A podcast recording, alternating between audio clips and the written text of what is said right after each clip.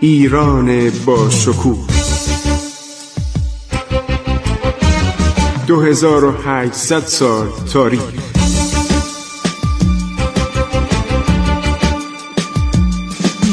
عبور از تاریخ.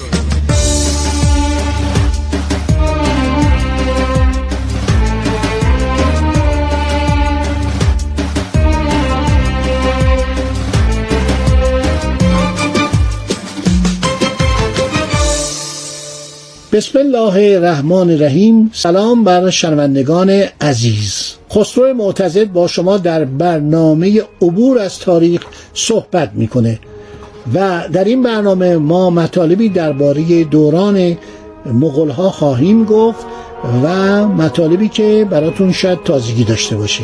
شروع می‌کنیم.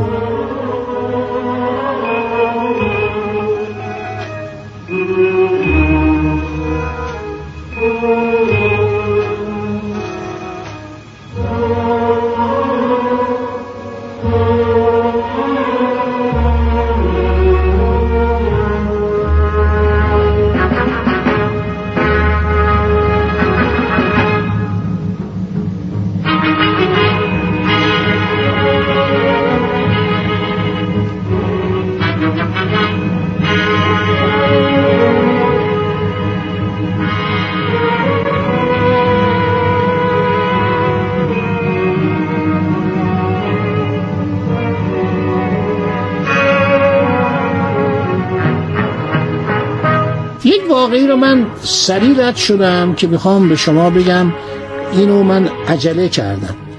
خلفای آخری دولت عباسی دشمن ایران بودن. الناصر الدین الله ابوالعباس احمد ابن مستزعی ملقب به الناصر الدین الله ایشون عرض شود که جاسوسان زیادی داشت از مقاصد و نیات عمرا و سلاطین آن زمان اطلاع پیدا می‌کرد. سلطان محمد خارزشو از این بدش میومد به دلایل مختلف. در سال 614 هجری با سپاه فراوانی که گفتن تا 300 هزار نفر بودن با فیل تعدادی فیل و تعدادی اراده و منجنیق و آتش افروز راهی بغداد میشه و می‌خواست بره بغداد سید علایالدین ترمزی رو به جای الناصر الدین الله به خلافت بنشاند. ولی بر اثر سرما سپاه خارزمشاهیان نتونست در قسمت عرض شود که مغرب ایران دچار مشکل شد و بعدم برگشت. چه سالی؟ 614 دو سال بعد که می‌خواست بیاد دوباره حمله کنه سال 616 آمدن مغلها سبب شد که سلطان محمد خارزمشاه صرف نظر کن. مدت حیات الناصر الدین الله 69 سال و دو ماه و 20 روز بود. 46 سال و ده ماه خلافت کرد. بعد از این یه شخصی میاد به نام الظاهر بالله. بعد از این یه شخصی میاد به نام المستنصر بالله. اینا چون به تاریخ ما مربوطه من دارم میگم. اینا همیشه مخالف شود قدرت دیگه بودن در ایران. آخرین اینها المستعصم بالله است. ابو احمد عبدالله ابن منتصر بالله باباش منتصر بالله بوده دیگه. ملقب به المستعصم بالله پس از پدر در سال 640 به خلافت نشست. حالا که یعنی تقریبا 20 سال مغلها دارن در ایران تاخت و تاز می‌کنن.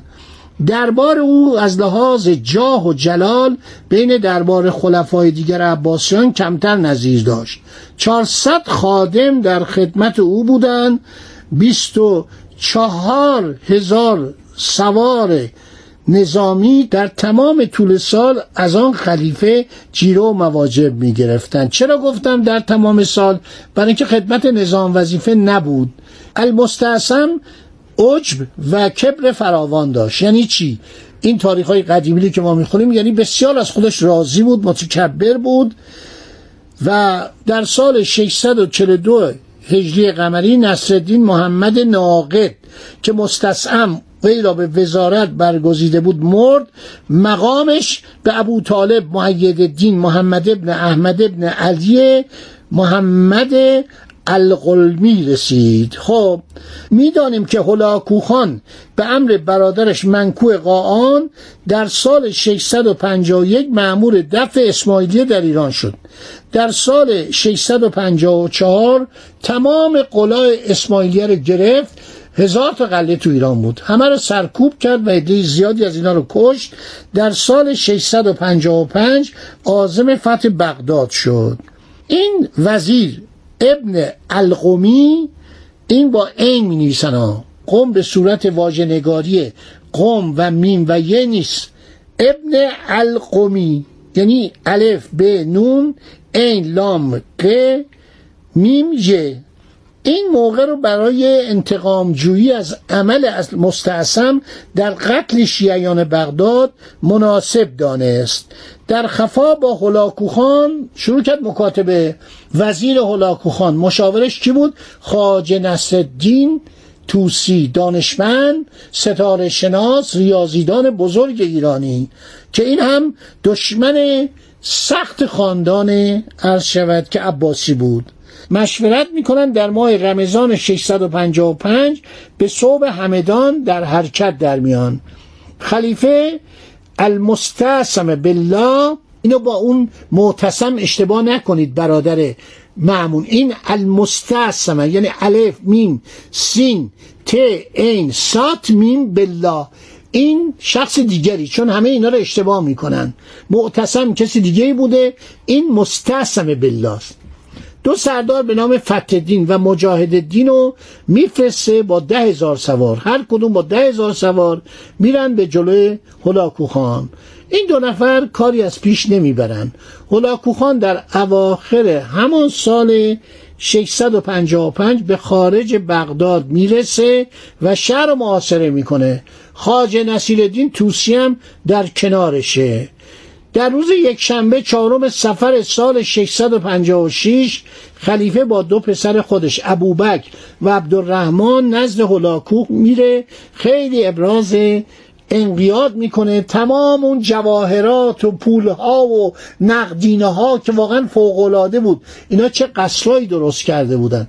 فکر کنید این دولت از سال 138 برقرار شده بود حالا 656 چقدر در آنجا عرض شود جواهرات بود نقود بود هر چیزی در دنیا جزو نفائس بود چقدر عرض شود که آج بود. چقدر طلا داشتن چقدر نقره داشتن چقدر مالیات می‌گرفتن چه غذاهایی اونجا بود. تمام میوه های دنیا در اونجا در گرمخانه تولید می‌شد. باغ وحش داشتن. تمام عرض شود که حیوانات نمونه جهان رو در اونجا نگهداری می‌کردن. اینا میره و خیال می‌کنه هلاکوخان هم دست بر میداره. میان میگن به هلاکوخان که ایشون عرض شود اگر دست بهش بزنید اگر کوچکترین آسیبی به این برسه آسمان به زمین میاد. جهان کن فیکن میشه یعنی جهان به هم می‌خوره. اینا 400 سال خورده خلافت کردن و دست به اینا نمیشه زد. خاج نصیرالدین میگه خب ما دست نمی‌زنیم. ایشون ما میاییم در یک به اصطلاح میپیچیم. کم کم آرام آرام با ضربات چوب.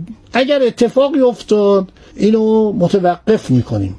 اگر نیفتاد که این خلیفه جرار و جبار و آدمکش با اون سابقه بد خودش باید به جزای جنایاتش برسه. همین کشتن مردم بیگناه و بیدفاع کار خیلی بدی بوده. شروع می‌کنن ایشون رو در یک نمد میپیچن. این نمد مالی اینه دیگه تاریخش در ایران هست. با ضربات چماق شروع می‌کنن به کوبیدن بدن چاق و نرم و خوب خورده و خوابیده المستعصم بالله. می‌زنن می‌زنن هیچ خبری نمیشه. خلیفه رو نمدمالی می‌کنن همینطور میپیچن میپیچن و با ضربات چماق می‌زنن و کشته میشه.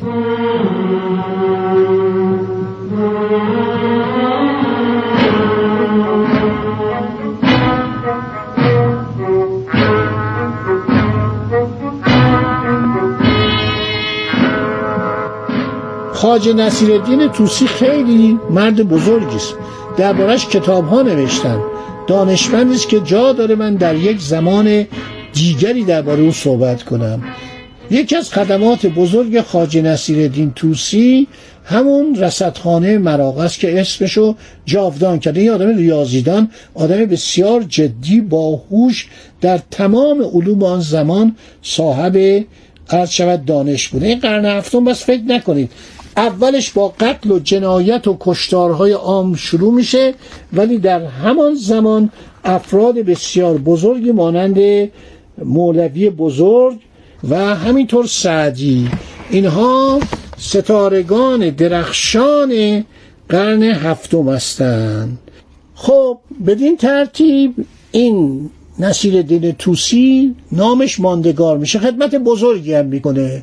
این کانون فساد کانون ظلم کانون جهالت کانون دشمنی و کانونی که خلفایی بودن واقعا این اواخر دوران عباسی ننگ بودن اینا. اینا ننگ اسلام بودن. اینا رو کانونشون رو برمیافکنه و مردم راحت میشن که دیگه از مازندران و از سراسر ایران هر شود هدیه نفرستن و اینها مرتب توطعه می‌کردن. کمان که المستعصم بالله علیه و همینطور ناصر الدین پدر بزرگش. علیه دولت ایران دولت خارزمشاهیان با مغول ها مکاتبه می‌کردن تشویق می‌کردن که بیاین و اینا رو از بین ببرین. آخرم مغول ها بلای جان خود اینها شدن. خب دوستان صحبت های این جلسه من تمام شد. ان الله در برنامه بعدی باز می‌پردازیم به عالم فرهنگ و مدنیت و علم و ادب و درباره مولوی بزرگ صحبت می‌کنیم که ماجرای او چه بود؟ ماجرای شمس تبریزی که مولوی بهش ارادتی داشت و اشعار زیادی در وصف و سرود چیست و اتفاقاتی افتاد و مقبره شمس تبریزی کجاست؟ آیا در ایرانه یا در همون شهر قونیه خدا نگهدارشون عبور از تاریخ.